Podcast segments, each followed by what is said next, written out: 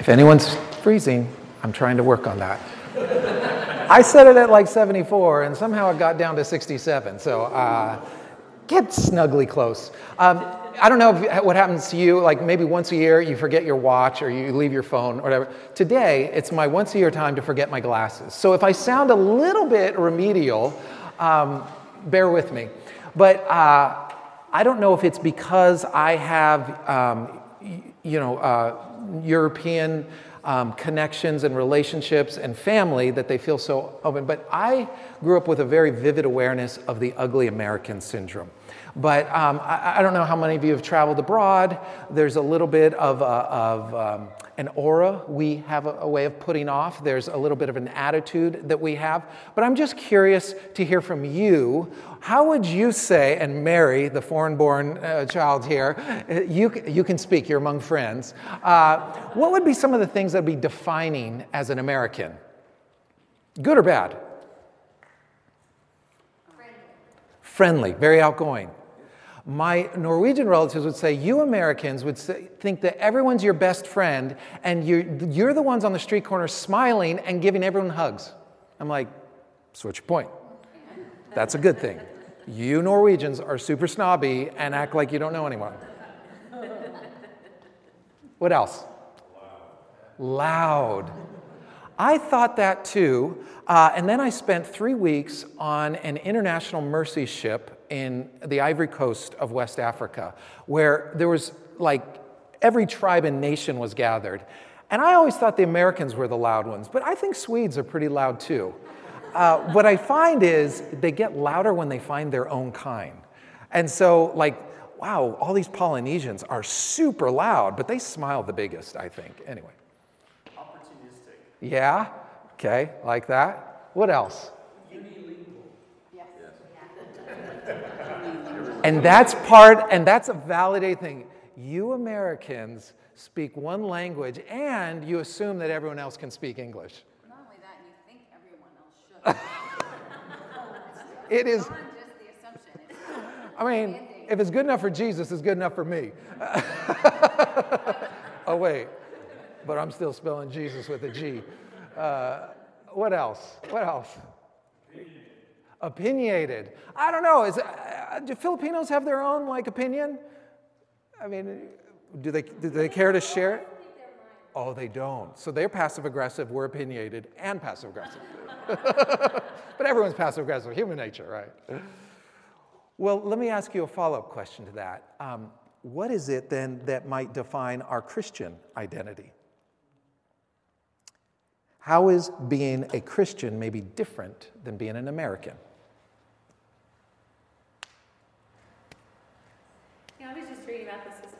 that idea of hope, that hope that Christ has put in us, and that idea that we can share that with others, that people are hopeless, and that, that we can have an opportunity to, to be that hope for somebody, even if it's about the next step. And so the story is still being written.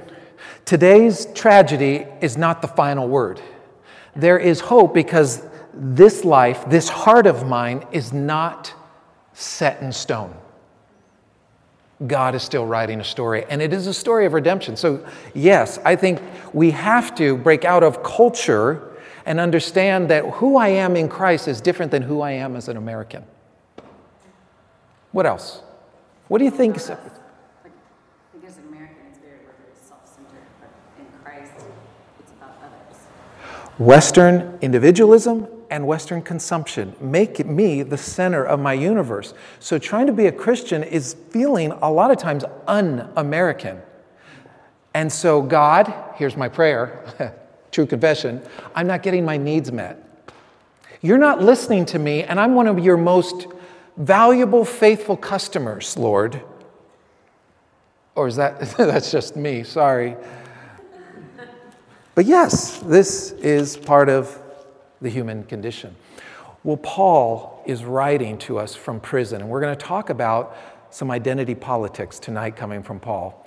We're going to talk about why he's in prison, um, but we're going to talk about why he's not terribly upset about being in prison. Uh, because Paul starts to separate nationality um, his education, his privileged Roman citizenship, from who he has become in Christ, which is so vitally important for us to live down the regret, to kind of shuck the, the sort of things that might trip us up, or the things that we might rely on more than God, to say, Who I am in Christ trumps all other things. Now, I want to start by going back first, and I want to start, and, and if maybe you got an outline tonight, I just left some places for you to jot some notes, but we're going to look around at a couple of different scriptures. I want to start in Ephesians 1 uh, because he started a prayer. Uh, and then we're going to primarily look at, uh, uh at Acts chapter 21. So if you have uh, like a Bible you want to fire open, go to Acts 21. But let me just start by saying this. When when Paul started writing, this was, a, again, just to review, a letter that he was writing um, not as a rebuke or a correction. He was writing because they were doing something well. And this was a, a, a multicultural group of people who are now identifying with Christ, and the things they were doing was integrating well. So people from all walks of life, rich and poor, and all colors of life, nationalities, were coming together. And it's interesting, the vision for God's church, God's salvation, was now being birthed really outside of Jerusalem and outside of a Jewish context. Now, there were some Jews that were there, but it was really being birthed as God intended it in this multicultural community. So uh, he writes and begins and starts praying a prayer. And what we learn from this prayer is that they're doing well, and yet there's still a need to pray. So let me just pause right there. Prayer is, is so much more than a tool for crisis management. Prayer is needed when things are going well. God, help me to steward my blessing. God, help me to steward my influence, my success, my health. Super important. And Paul prays while they're doing well. And it's in that that I want to just begin. We have this one. This is what we read uh, a few weeks ago. But Paul, um, beginning in, in in uh, chapter 1, verse 17 says, I keep asking that the Lord. Uh, I keep asking that the Lord our God, uh, Lord Jesus Christ, the glorious Father, may give you the spirit of wisdom and revelation so that you might know him better. Super important. Way to pray when you don't know how to pray. Way to pray when you feel like you're not seeing answers. We pray for outcomes. We want the product. God is in the midst of the process, and He says, whatever you're going through, in feast or famine, pray for wisdom and revelation. Why? Because you might know God better in the midst of it. Lest you take credit for it or blame God for it. God's in it. And so he prays, the spirit of wisdom and revelation so that you may know him better. And I pray that the eyes of your heart may be uh, enlightened or opened in order that you may know the hope which he has called you, the riches of his glorious inheritance in the holy people, and his incomparably great power for those of us who believe. Oh, so belief has everything to do, like I believe the gospel story, that power is the same uh, as the mighty strength. So, um, Paul, I wanted to kind of reset where Paul started. And so the important part about this is that the Ephesians opens with this beautiful affirmation and extended prayer. And they're doing well. And the first three chapter, Paul prays and tells us how the gospel changes everything. Not necessarily circumstances, because it's very easy to go, well, I prayed and nothing's changed changes everything about our identity. It changes everything about our hope. Changes everything that the story is still being written. Changes everything that whatever we're going through, good or bad, can still be redeemed and be a reflection of who God is, the creator of all things. Um, and, and what I love to point out is that they are no longer defined by worldly success, by their mistakes, by regrets, by broken relationships, nor are they defined by their own nationality. Paul is writing trying to help them see this in an entirely new lens, as if they put on a, a new set of glasses and go, I see the world through God's eyes as God intended. Because the world, the lens that we're seeing everything through is through the broken reality that God didn't intend. And so, Paul, having gone through this radical transformation, this powerful conversion, is now seeing himself through a whole new lens and he's trying to help them. It's like he's handing his glasses over to these Ephesians. Can you see what I see? Well, the problem is is that the Jews still didn't see what he sees. And so he's in prison for the sake of the gospel. Um, but what happens when we turn, and, and we're going to go further into this, chapters 4, 5, and 6 get really, really practical. In fact, there's a lot of these and thous. It's a kind of a, a, a, really directive part. And some people don't like to hear it because it feels like, oh, now you're getting up in my business. But in order to be able to live as God has called us to, as free people, when I say free, hearts free, not burdened, not enslaved, we have to understand our identity and how the gospel, the good news, has, transforms us so that we can live differently. Otherwise, faith is just behavior modification. Otherwise, we're just trying to act nicer till next Sunday. And, and Paul's talking about something way more different because Paul has experienced something way more different. Um, so, uh, when we see this, so for now, however, let's understand why Paul was in prison and where he was writing this, uh, why he was writing this letter. And the content context adds so much understanding uh, to, to when, and, uh, when we know why he's now become a prisoner for the sake of us, Gentiles. So, Acts 21 um, starts to read like this it's Paul's arrival in Jerusalem. So let me just give you kind of a, a 30,000 foot view. When you read Acts, Acts um, is the story of the post Jesus era. So the ascension has just happened, and then there's some confusion, but the disciples were all kind of scratching their head looking around, and they said, Oh, that wasn't like figurative, that was literal. You're literally gone. And then the voice from heaven is like, yeah, get to work. And, and so um, there's some confusion about the Holy Spirit, but they start practicing. They had these 12 disciples, and they're like, well, we got to do it. And they started sharing. They started eating together. They started praying together. They started doing all the stuff that was remarkable, and God was adding to their number. Well, as people start to get saved, they think, well, this isn't about us. We got to go out. And so they start sending people out. And what Acts does is it records missionary journeys. In fact, Paul had three of the missionary journeys.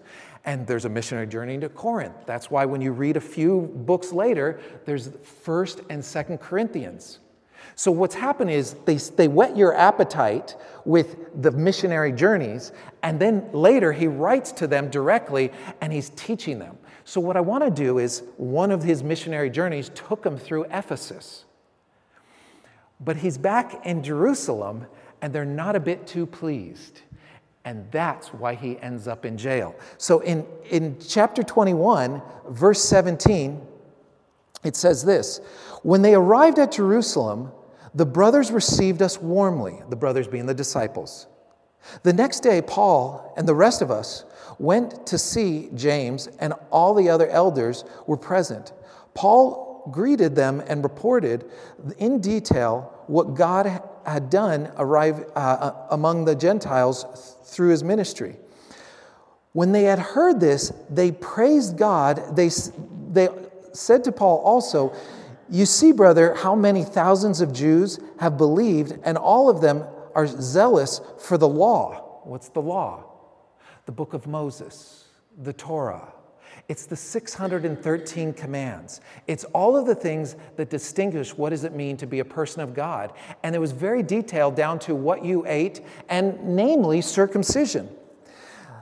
And but they had, you know, dietary restrictions, but they had cleanliness restrictions, but it says they have been informed that you teach all the Jews who live among the Gentiles to turn away from Moses telling them not to circumcise their children or live according to our customs.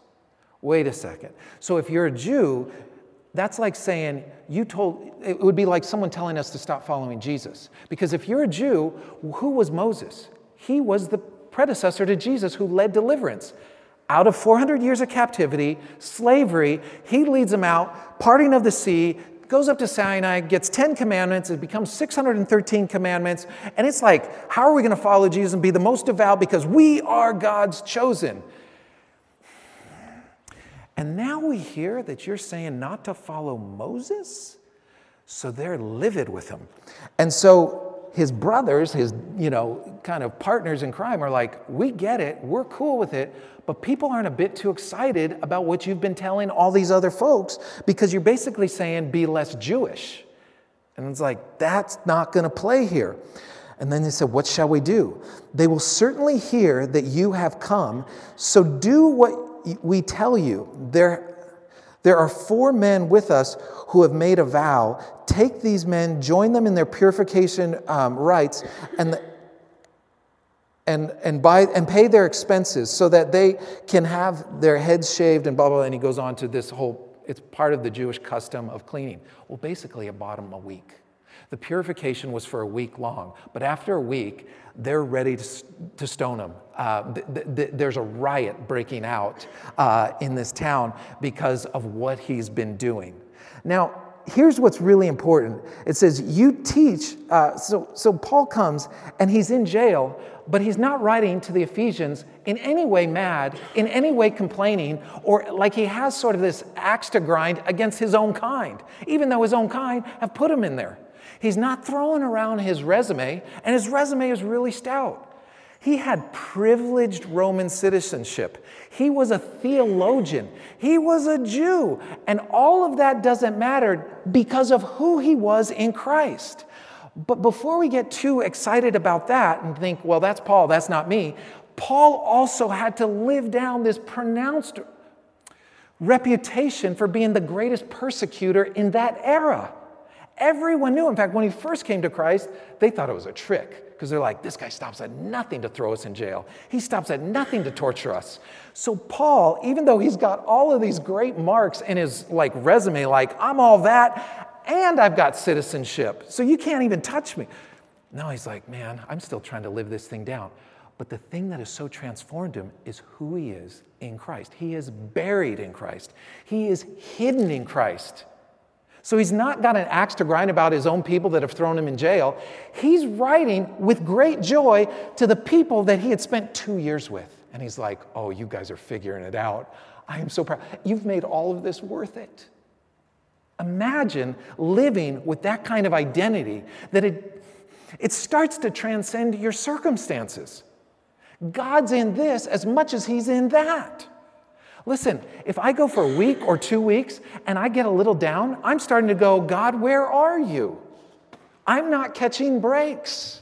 And Paul's like, oh, dang, I wish I didn't get beat up. I wish I didn't have to get in prison. I wish I didn't have these shackles. but you guys are doing so well. This, this is the testimony of a transformed life. This is a testimony of a faith that goes way beyond circumstances. And whether it be our marital status or our net worth, whether it be our financial obligations or our prodigal, wayward children who are giving us attitude or we can't control, it's, they're growing up and getting more independent. No, no, no. Faith in Christ alone, the story is still being written, hope lives. And so Paul starts to say, You teach all of these Jews, uh, this is verse 21, to uh, live among the Gentiles to turn away. Uh, in other words, make them less Jewish, telling them not to circumcise according to their law or essentially keep kosher. You're telling them it's okay to eat a cheeseburger. That's really what it comes down to. Now, I mean, it's bigger than that. Verse 28, he says, he has brought Greeks into the temple and defiled the holy place. Well, they go on in verse 28, and he names this guy Trophimus, who actually is also named in, in, um, in the book of, because uh, he's an Ephesian, right? He's from Ephesus. What did I tell you the first week about the temple? There's five courts. There's the inner Holy of Holies that once a year the high priest can go into with a rope tied around his ankle in case he falls over and we have to drag him out. The next is for the priests, then the Jewish men, then the Jewish women, and then on the fifth court, 19 steps, or I think it's 19 steps below, Gentiles. And now you're bringing Trophimus. He's, well, this is now where they're just kind of gang. It's, it's like, it's like uh, they're just trying to sl- sling mud. We heard he went into the temple. Well, he, he might have gotten close to it, but that didn't mean he went into it. But all of a sudden, they're getting outraged by all these things because why? He's not one of us. Paul, why are you making this so easy? Well, what did Jesus say? Come follow me, because my yoke is useful. My burden is light. Paul is picking up on the yoke, which was a rabbi's interpretation of the 613 commands, and saying, let's make this doable. Let's make this workable, but let's take the weight of legalism off of this and make this thing loving. And so, what Paul does and why he's in prison is simply for making salvation accessible. Send that guy to the slammer. And I'm like, how, and, and, and to see Paul not be too fazed by it is remarkable to me. And so their ethnicity, their religious traditions kept them from seeing God's salvation for all people. And their identity was God's chosen people. And I use that term loosely because apparently, chosen people, their, God's chosen people was sort of, well, what are you chosen for? You know, is it you're chosen instead of or you're chosen to make known? No, I'm choosing you because I want the world to know. Or, no, He chose us, so it's just us. Wh- which is it? Because you are God's chosen people. Are you chosen because God loved you more, or are you chosen to love others more? Come on now. And so, you're God's chosen. How are you stewarding your privilege? That's really at the heart of the issues. And these ancient Hebrews missed it. Paul got it. But I would contend that part of why Paul got it is because he had, he had gone so far the other way. I mean, he was extreme. This wasn't a mild conversion.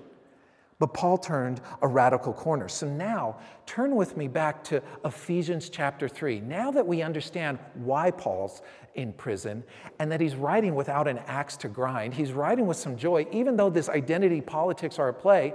Listen to how he started the verse, you know, in chapter 1, that prayer. And what was the prayer? Wisdom and revelation, so that you might know God in all things. But he was indicted. His crime was that he was making salvation accessible and available. He picks up now on the prayer in chapter 3.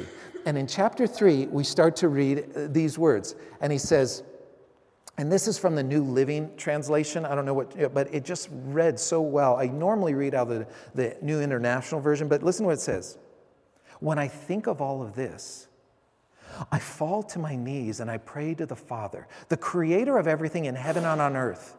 I pray that from his glorious, unlimited resources, he will empower you with inner strength through his Spirit.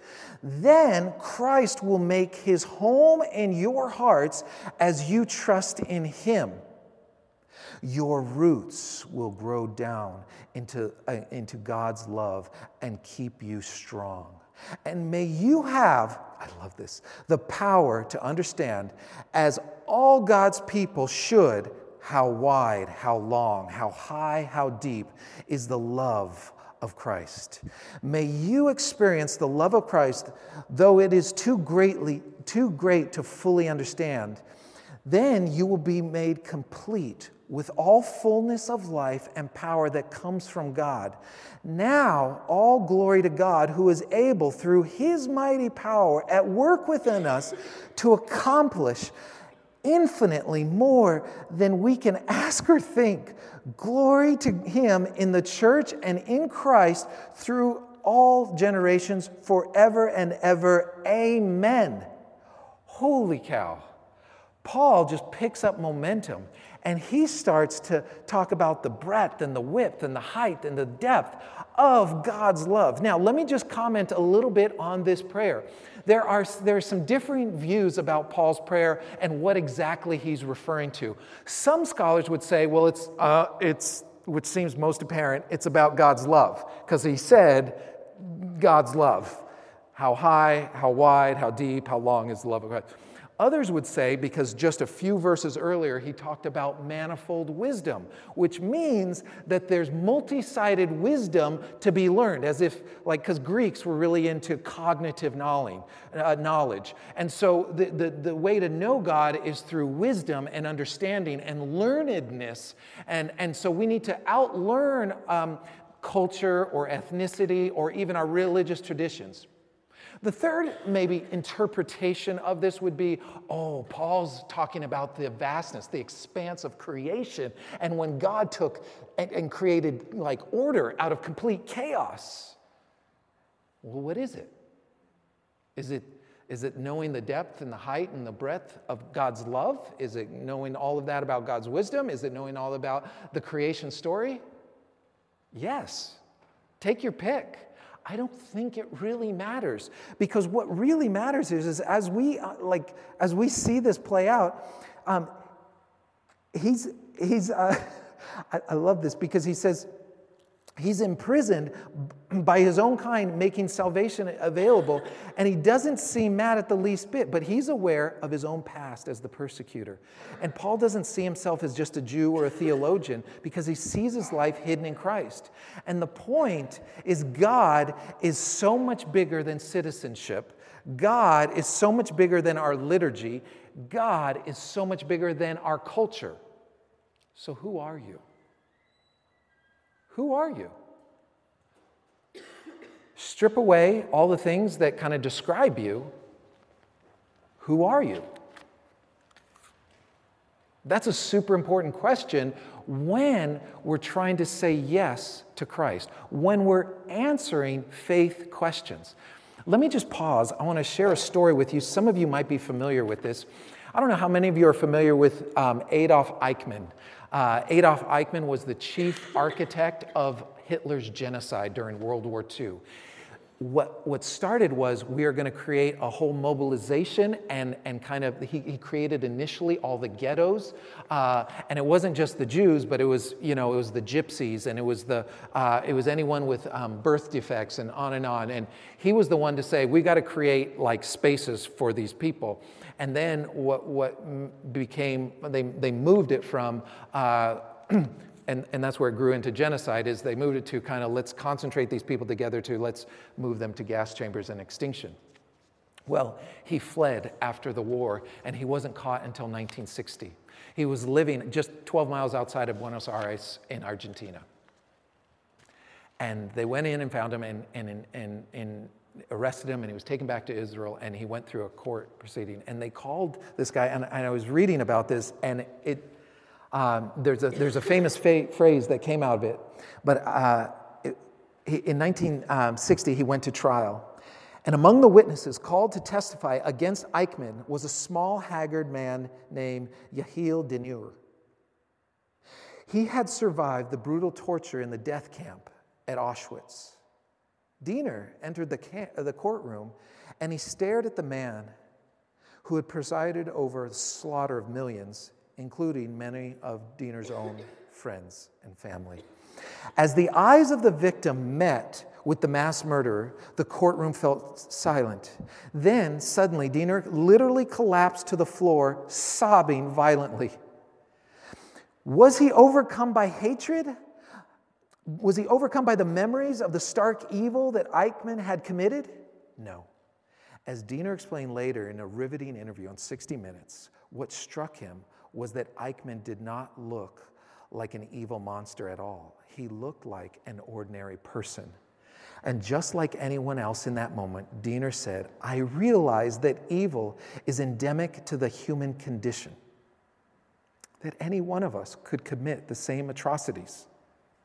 And in the remarkable conclusion, which has now become a very famous phase, Dinur said, Eichmann's in all of us. In other words, there's all blood on all of our hands, but that doesn't have to be the end of the story. See, it's very easy for us to categorically talk about those people. That kind. Well, if they would work harder, they wouldn't be in that situation. If they would be more grateful, I might be more willing to help. If I would only just get a little recognition, I wouldn't be, feel so taken advantage of. No, no. Who are we living our lives for? Because it needs to be an audience of one. So when we come into a living faith that talks about how we learn to love, which is a great New Year's resolution to have, we talk about weight or we talk about goals and ambition. I never hear anyone talk about this year, I want to grow in my ability to love like God, which is always outward in its expression. So we have a yoke here at Mission Hills, and we call them rhythms. And this series is about learning to zag. If the world zigs, we want to zag, and we need to know God and believe in the good news. And as we understand who God is, um, we emerge with, I think, a new identity. Like Paul, we want to make salvation accessible. We want to make it accessible to our kids.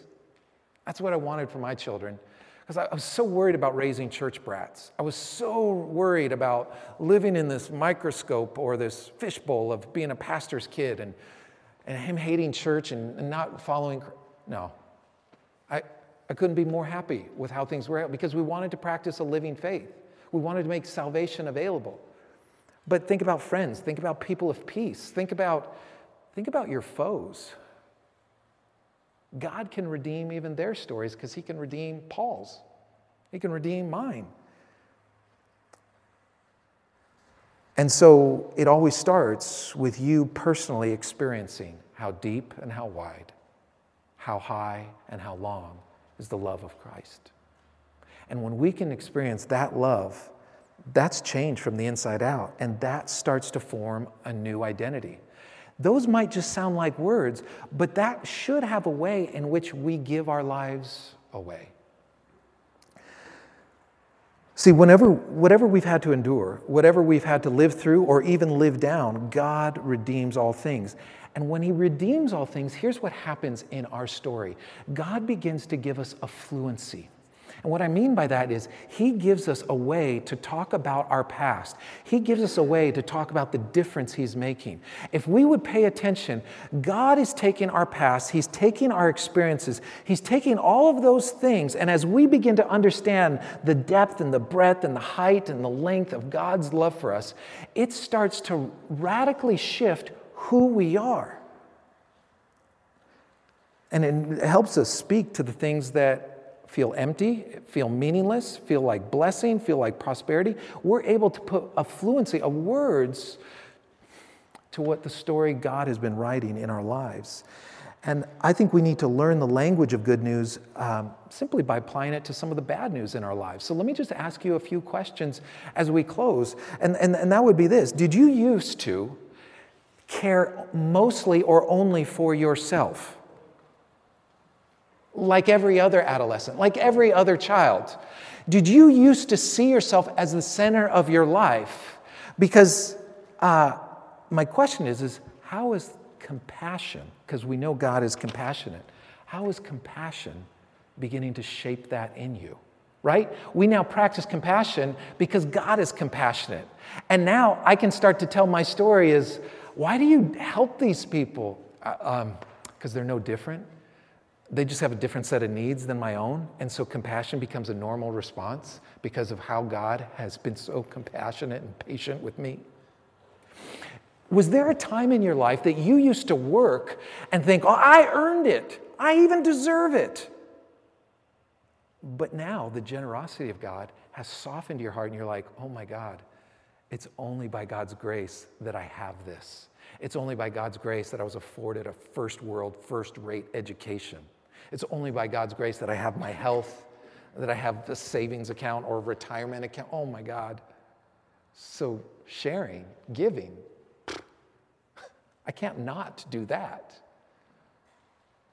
Or maybe some of you have said, man, I used to not, I used to have a hard time making room for other people because I was too interested in myself, or I really had a hard time learning to receive from anything. And, and maybe the hospitality of God has shaped you because I mean, if you can't learn to receive, how can you learn to receive God's forgiveness, right?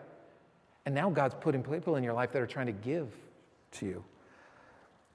Did you once turn a deaf ear or a blind eye to the margins?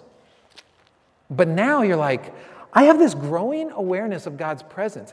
God is shaping something new in me, and it's like, I can't not, not do something. Do you find yourself thinking about margins more? See, this is the testimony of a changed life, but it doesn't come because we're like, okay, act nicer, volunteer more. No, no, no. This is an identity shift once we understand how wide and how deep, how long, and how high is the love of God. And Paul, in the midst of jail, thrown in by his own people, is like, oh, you guys are doing so well. Because they're getting Christ on an identity level. This isn't a Sunday go to church level. This isn't a just put on your best face. This is, this is DNA shifting.